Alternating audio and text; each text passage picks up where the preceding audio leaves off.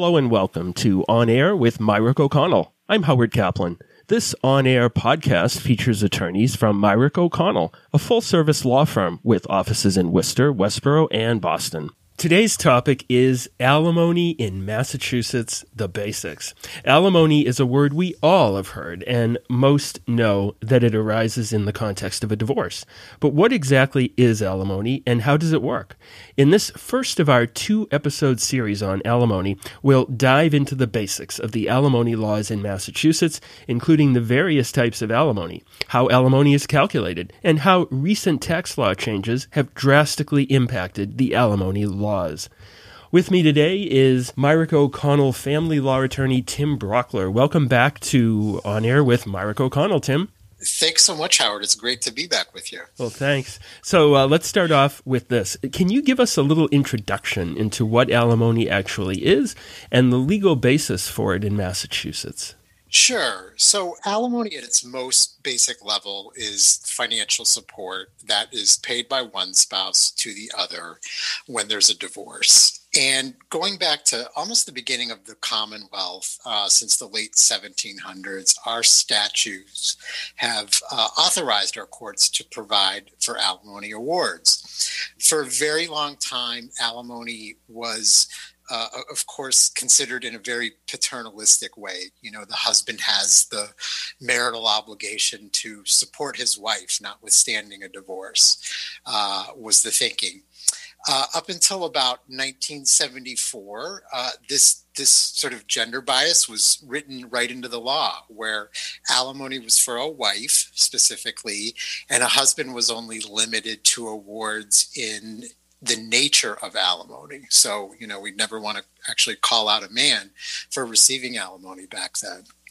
In nineteen seventy-four, the divorce laws were completely overhauled, including those pertaining to alimony, and the statute became gender neutral at that time with respect to spousal support. And these changes to the divorce laws, they basically lumped Uh, the concept of alimony together with property division. And property division, that's, of course, the issue of how you're dividing assets uh, in a divorce.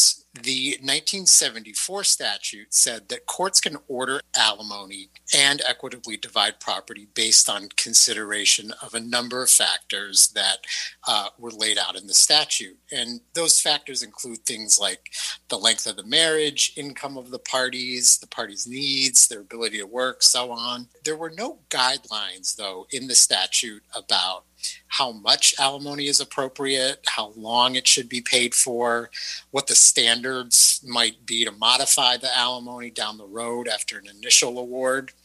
And what, what the people who designed the nineteen seventy-four statute thought was, well, we'll let the judges have the discretion to, to fashion alimony awards based on considering all of these facts and the circumstances of each case. And so what you really had was a blank canvas that this law set up, where over the years, the courts tried to shape how alimony should look in certain circumstances. But really what it was was a vague statute that lent itself to many different interpretations by lawyers as well as judges. You know, you had judges coming up with their own formulas for calculating alimony.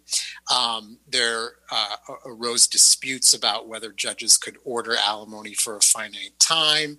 Uh, there was just a lot of issues uh, with this statute and a lot of uncertainty.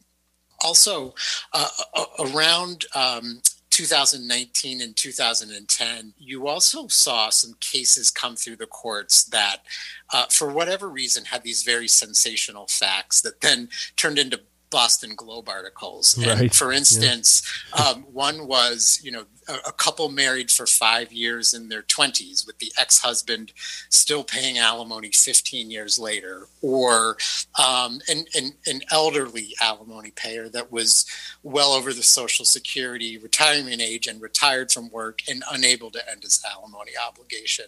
So things like that. There was suddenly this big spotlight on the alimony law and and how do we fix it? And so what came about as a result of all of this and, and this sort of calm culmination of, of all of these issues with the old statute was a number of groups and individuals came together and, and rewrote the alimony law. And what came out of that is what we have now, uh, and that's called the Alimony Reform Act. And that's what has been in effect um, in the alimony laws here since two thousand twelve.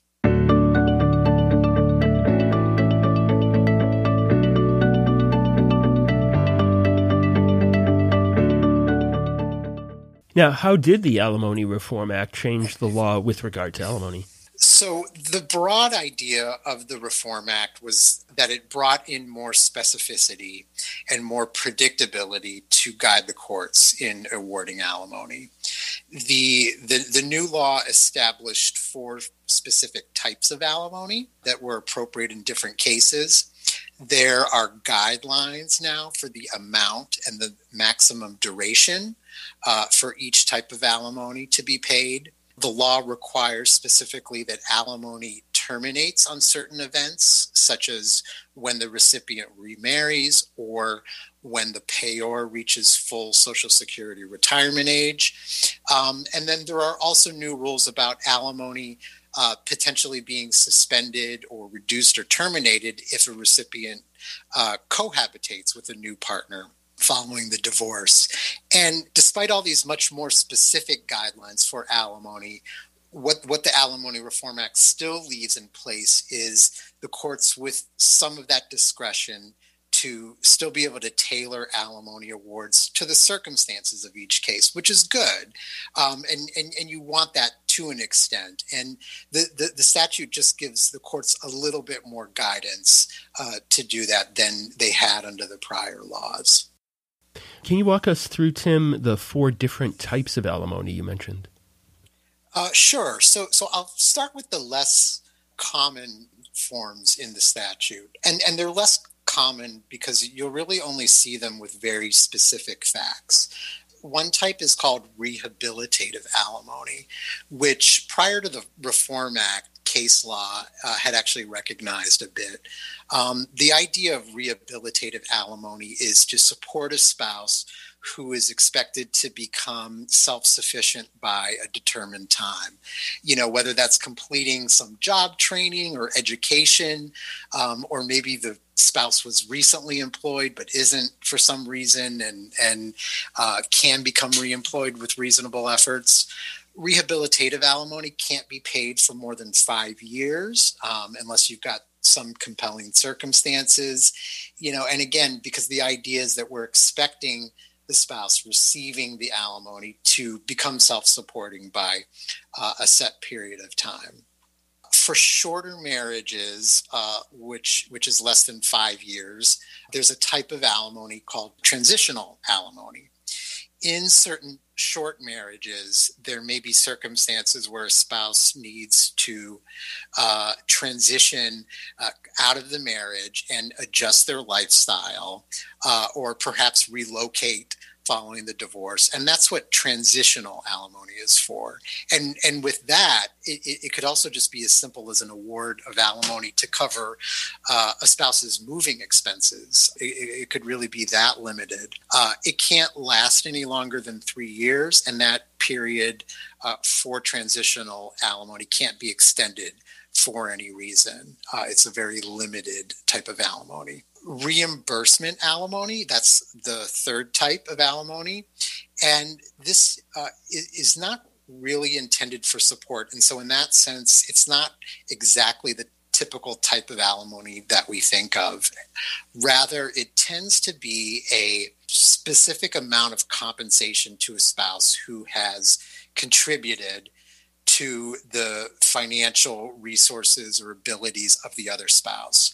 Uh, that could be financial contributions, but it also could be non-economic uh, contributions. And a classic example here might be, Howard, if I worked outside of the home to help support you getting through medical school, in that case, a court might look to compensate me in some way by awarding me reimbursement alimony since I worked to let you get this education and you've now got this great income because of that.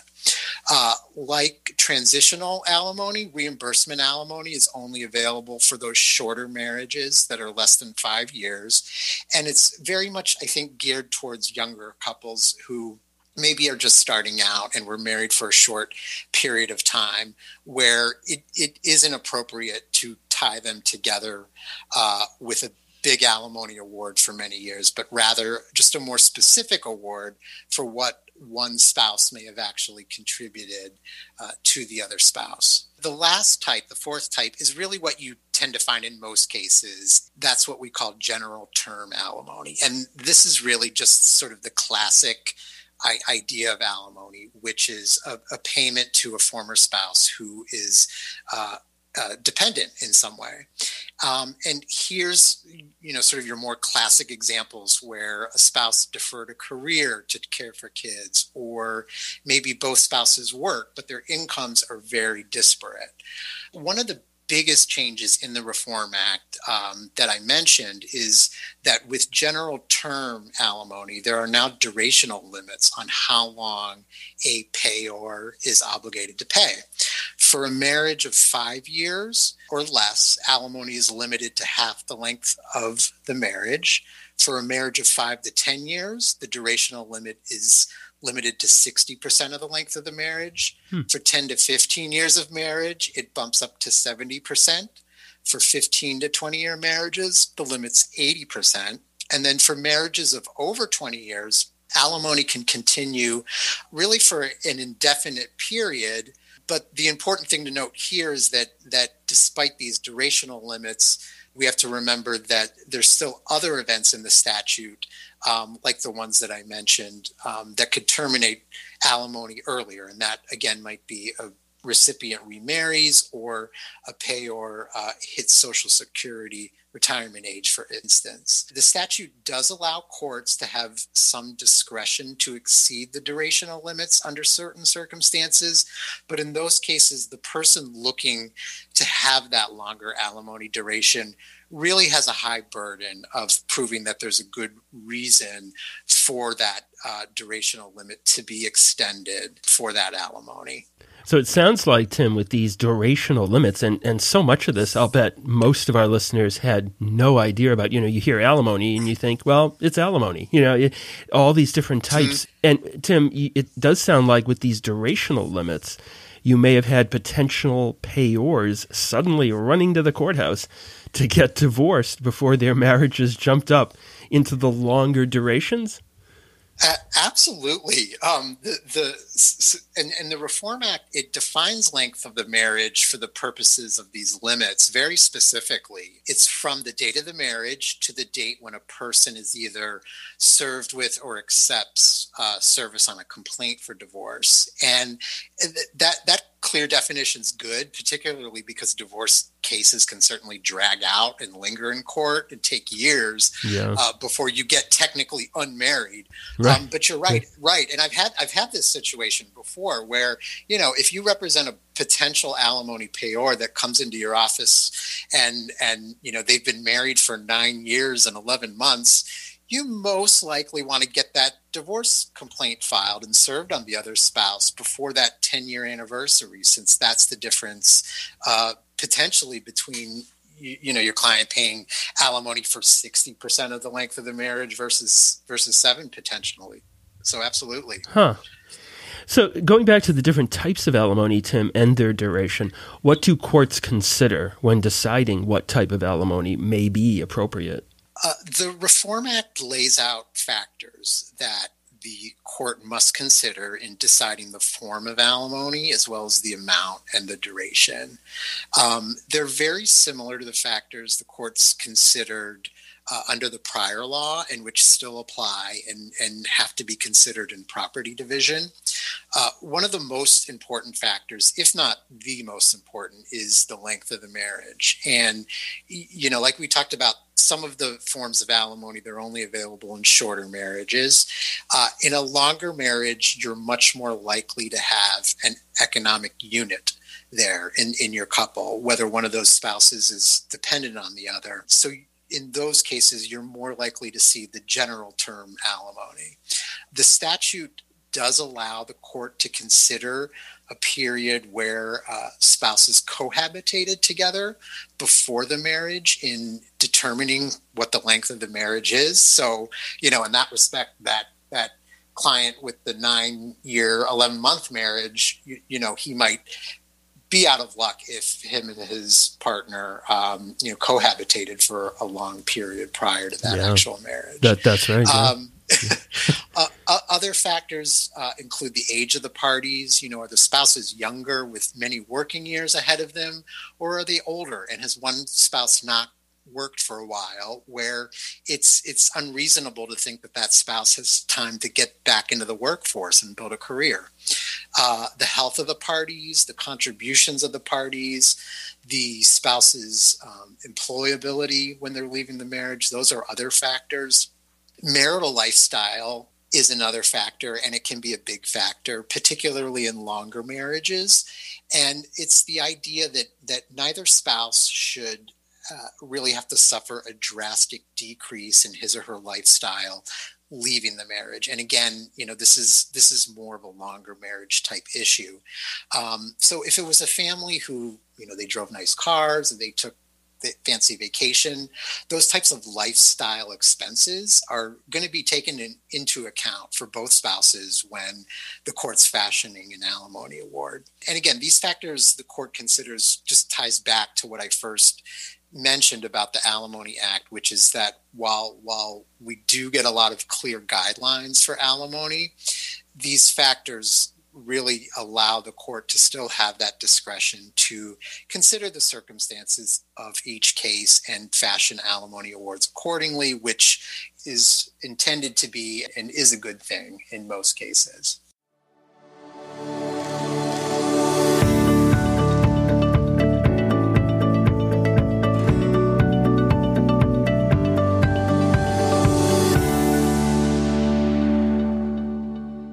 So, Tim, when it comes to the actual dollar amount of alimony, does the Alimony Reform Act lay out any guidelines?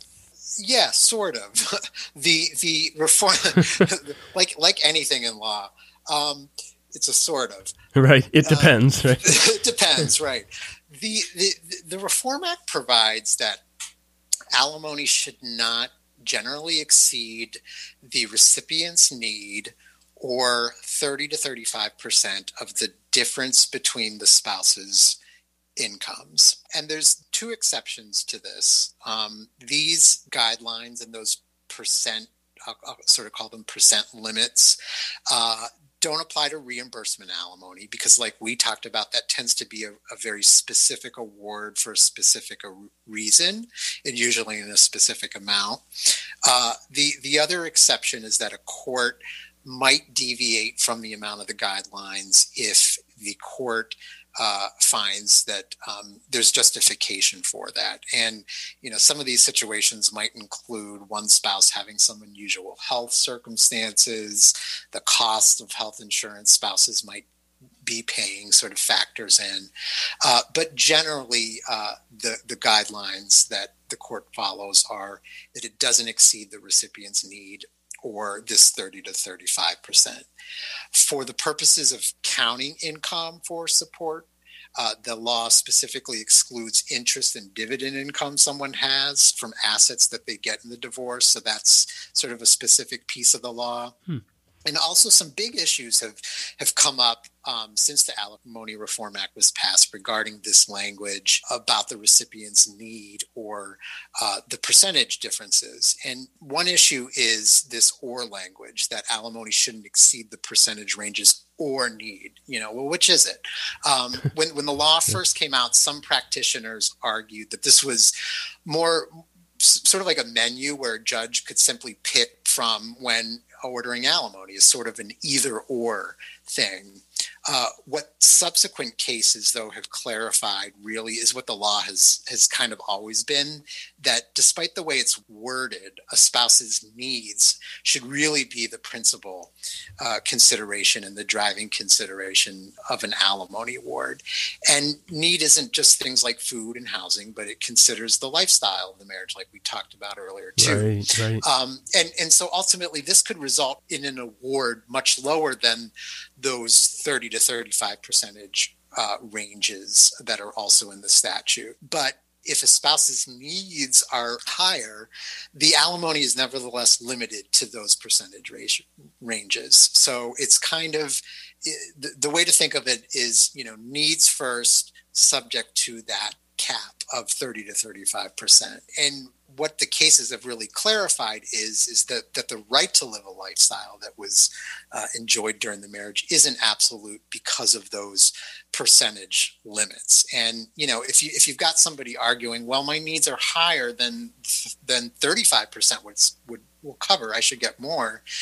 But then the spouse who's paying is probably also not able to meet every single lifestyle expense uh, that he or she was able to meet during the marriage. So there's only mo- so much money to go around. And those caps, that thirty to thirty-five percent, um, is sort of a fair way to balance the sacrifice that often comes when you've got one income uh, essentially now being divided between two people and two households, right, uh, with an alimony award. Right. Um, and the, the, the second big issue that's come up with this language and these percentage ranges, so you can sort of toss out everything I just said uh, when I talked about thirty to thirty-five percent specifically, um, is is recent recent tax law changes. Uh, the thirty yeah. to thirty-five percent was based off of a very specific tax treatment uh, of alimony payments that's now completely different. So, Tim, what were those tax law changes, and how do practitioners and courts deal with what seem to be outdated percentage guidelines for the amount of alimony? Yeah, outdated is the, the perfect word. They are now. Um, so, so, so for many, many years, alimony had this preferred tax treatment. A person paying alimony could deduct the alimony payments from his or her income. And then in turn, the alimony payments were taxable to the person receiving them. And, and what this does, and, and particularly when you have one spouse with minimal or no income otherwise, it shifts the portion of the payor's income that is being paid as alimony out of their highest tax bracket and down to the lower tax bracket of the recipient. And so if you think of a divorced couple as a financial family unit still in some way, if, if, if there is an alimony order, the result is that the couple overall is paying less taxes and there's more money overall. It's good for the payor because he or she gets the tax break on the alimony payments. And it's also good for the recipient because that's more net dollars available for everyone and more net dollars available to pay alimony. Right. Um, When when the Alimony Reform Act was passed, uh, like I said, those those percentage ranges, thirty to thirty-five percent, they, they were specifically tailored to the fact that alimony had this particular tax treatment. Uh, Trump's tax overhaul, the Tax Cut and Jobs Act, completely changed this. And so now alimony is no longer deductible to the payor, and it's not taxable to the recipient. So this long time tax break that divorced couples who have an alimony order had is, is no longer. So for an alimony payor that would have to pay thirty to thirty-five percent of his or her gross income, without that deduction of alimony, you'd end up with people paying essentially over half of their net after tax income. It just doesn't work at those numbers anymore. Right. The law still says thirty to thirty-five percent. There's been efforts to update it, but that hasn't been done and, and hasn't gone really anywhere up till this point. There are tax experts who have come up with equivalent percentages under the new tax law, and those ranges tend to be around twenty-three to twenty-eight percent, but that's still not part of the statute. So now, practitioners in any alimony case, you've got to run a tax analysis on people's income and potential alimony. And that was always something kind of good to do anyway, just to be sure of the numbers. But but now you've got to almost show the court what's the equivalent support percentage. You know, if thirty percent was appropriate under the old tax rules, that equates to twenty-two percent under the new tax rules, uh, or something like that. It's about trying to get people to the same place or as close as we can um, with those changes in the tax rules. Well, Tim, I want to thank you so much for walking us through the basics of alimony, but there's more. There's more, like they say on those late night T V commercials, there's more. And we look forward to the, not that I watch late night T V or anything, but, and we look forward to the second part of this series on alimony. Do we get a preview, Tim? So, so yeah, we have definitely just scratched the surface on alimony. And uh, I think in the second part, we'll dig deeper into uh, some of the nuanced provisions of the law in terms of what causes alimony to terminate, when that might happen, how alimony can be modified down the road if something changes after an initial award. And I'll also want to talk a little bit about how we work out agreements uh, for alimony uh, outside of the court as, as part of a divorce. Lots to think about. Thank you, Tim Brockler, family law attorney with Mirick O'Connell. If folks have questions or concerns about alimony, how can they contact you? I can be contacted by phone, which is six one seven, three nine one, two one six four. And email is also always great, which is T B R A U G H L E R, and that's at mirick o'connell dot com. Tim Brockler, thank you so much for joining us today. Thanks for having me, Howard. I appreciate it. I'm Howard Kaplan. Take care and stay safe. This podcast is brought to you by the law firm of Mirick O'Connell. It is intended to inform you of developments in the law and to provide information of general interest. It is not intended to constitute legal advice and should not be relied upon as such. This podcast may be considered advertising under the rules of the Massachusetts Supreme Judicial Court.